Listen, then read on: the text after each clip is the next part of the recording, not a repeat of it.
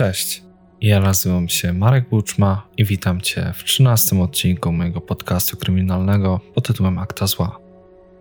Z racji tego, że większość osób słuchających podcastu to osoby bez subskrypcji, to zachęcam do subskrybowania kanału. Jest to dla mnie bardzo znaczące w promocji podcastu. Z góry dziękuję. W dzisiejszym odcinku wybieramy się do dalekich Chin, których to w latach 1999-2003 grasował pewien seryjny morderca. Znany ze swojej nienawiści do ludzi, mimo dość krótkiej aktywności, zdołał on jednak pozbawić życia wręcz rekordową ilość osób, bo uwaga aż 67. Poza samymi morderstwami dopuścił się również 23 gwałtów. Kiedy wieść o nim dotarła do mediów, nadali oni mu przydomek Monster Killer. Jaka była jego historia i co nim kierowało? Zapraszam Was do zapoznania się z historią Yanga Xinhaya.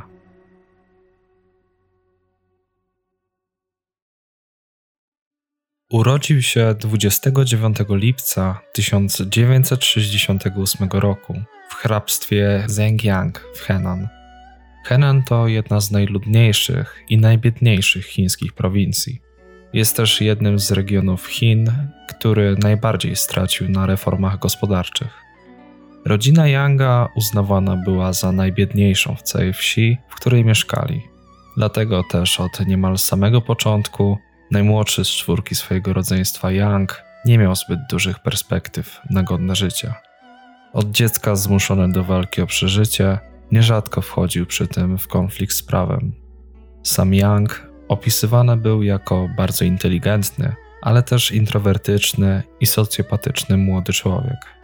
Od najmłodszych lat uważał on społeczeństwo za niesprawiedliwe i zakłamane, przez co narastała w nim stopniowo niechęć do ludzi.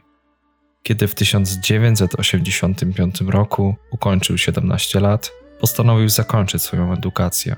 Porzucił wtedy liceum, odmawiając przy tym powrotu do domu, a z racji tego, że kopalnie i przemysł ciężki Henan podupadły, to ogromne bezrobocie zmusiło ludzi do szukania pracy poza rodzinną prowincją. Wśród nich był także młody Yang, który zdecydował się rozpocząć swoją długą wędrówkę po Chinach, podejmując się przy tym różnych zajęć i pracując zwykle na akord.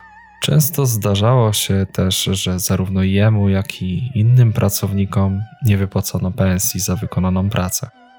Zmuszony był on przez to mieszkać w prowizorycznych barakach i podejmować się każdego możliwego dodatkowego zajęcia.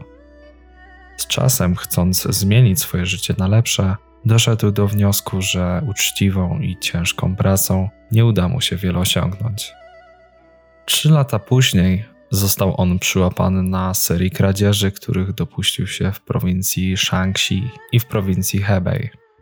Został on wtedy wysłany do tak zwanego Laogai, w którym przebywał do 1991 roku. Czym jest Laogai? Jest to specyficzny chiński zakład karny, połączenie więzienia z zakładem pracy przymusowej. Kiedy wyszedł on już z niego na wolność, szybko dopuścił się kolejnych przestępstw, a w 1996 roku został ponownie uwięziony tym razem za usiłowanie gwałtu w swojej rodzinnej wiosce. Skazany został on zaledwie na 3 lata, przez co wyszedł ponownie na wolność w 1999 roku. Niestety, odbycie kary niczego go nie nauczyło, a wręcz przeciwnie. Dotychczasowa niechęć do ludzi przerodziła się w nienawiść i pogardę, co sprawiło, że narodziły się w nim także mordercze instynkty. To właśnie wtedy postanowił zostać jednym z najbardziej znanych chińskich morderców. Już po wyjściu na wolność Yang Xinhai rozpoczął terror obejmujący aż cztery prowincje. Mowa o prowincjach Anhui, Hebei, Henan i Shandong. Wchodził późną nocą do wybranych domów i systematycznie zabijał każdego z mieszkańców siekierą, młotkiem lub łopatą. Był na tyle ostrożny i przezorny, że za każdym razem zakładał inne ubrania, zmieniając przy tym także buty i ich rozmiary. To bardzo utrudniło policji identyfikację sprawcy, przez co wielokrotnie udawało mu się wymknąć władzom. W kilku przypadkach był na tyle bezwzględny, że eksterminował całe rodziny. Ani płeć, ani wiek nie miały dla niego żadnego znaczenia, przez co życia pozbawiał zarówno dzieci, jak i seniorów. W październiku 2002 roku Young zabił łopatą ojca i sześcioletnią dziewczynkę oraz zgwałcił ciężarną kobietę, lecz ta przeżyła atak z poważnymi obrażeniami głowy. Young został zatrzymany 3 listopada 2003 roku po podejrzanym zachowaniu podczas rutynowej policyjnej inspekcji lokali rozrywkowych w Hebei. Zebrano go wtedy na przesłuchanie i to wtedy odkryto, że to właśnie on jest poszukiwanym w aż czterech prowincjach mordercą, gwałcicielem i złodziejem. Gdyby więc nie ta przypadkowa inspekcja i zatrzymania, ofiar Younga mogłoby być z pewnością o wiele więcej. Kiedy zapytano go, dlaczego w ciągu tych czterech lat zabił aż tylu ludzi, Young odpowiedział bez jakiegokolwiek przejęcia czy wyrzutów sumienia, że zabijanie ludzi to rzecz normalna i nie ma w tym nic nadzwyczajnego. Nie obchodziło go, czy zasługiwali oni na życie, czy nie. Nie była to jego sprawa. Odparł też, że nie chciał być on częścią społeczeństwa.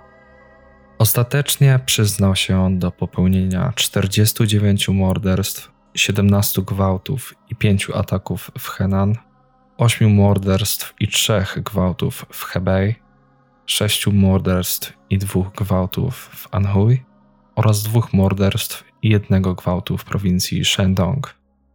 Informacje te uzyskano bezpośrednio od Yanga. Nikt jednak nie wie, ilu naprawdę przestępstw dopuścił się on podczas całej swojej działalności.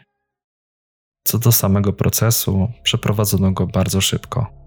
Zebrane dowody nie pozostawiały wątpliwości co do tożsamości sprawcy.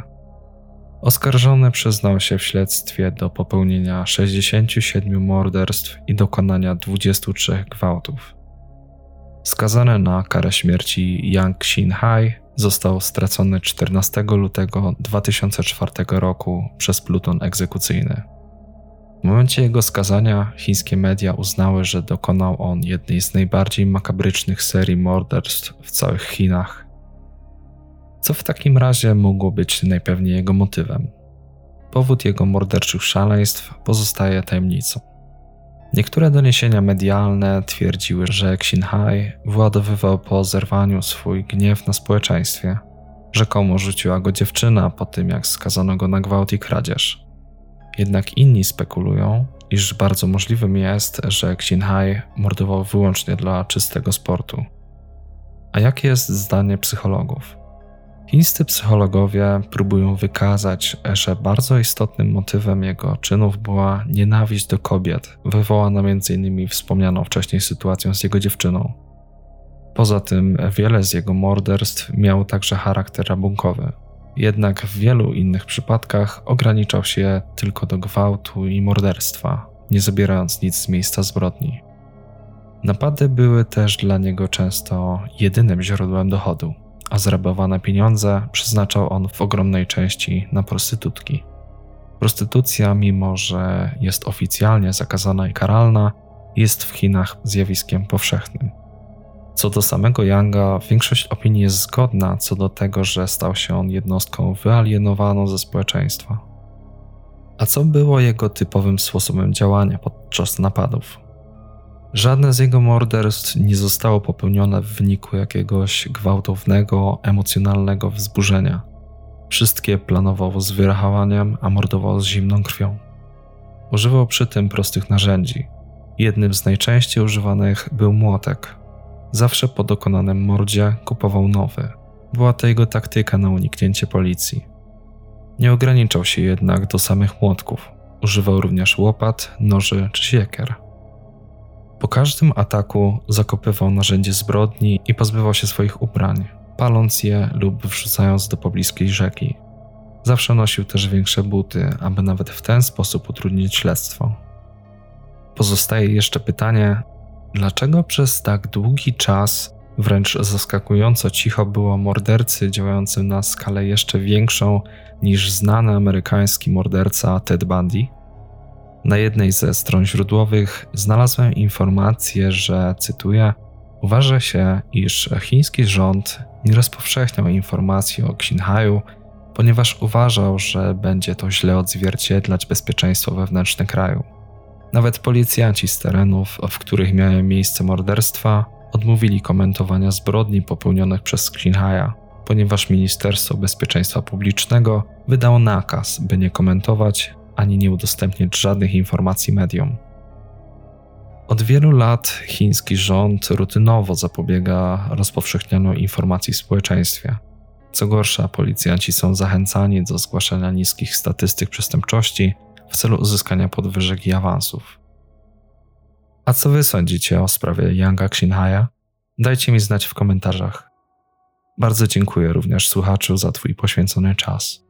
Przypominam też, że wszelkie źródła, z których korzystam przy przygotowywaniu danych odcinków, zawsze podaję w opisach. Poza subskrypcją kanału na YouTube, zapraszam również do obserwowania podcastu na Spotify, a także do dołączenia do grupy i polubienia podcastu na Facebooku. Złożyłem również profil na Patronite, więc dla osób zainteresowanych udzieleniem wsparcia link umieszczam w opisie odcinków. Do usłyszenia w kolejnym odcinku. Cześć.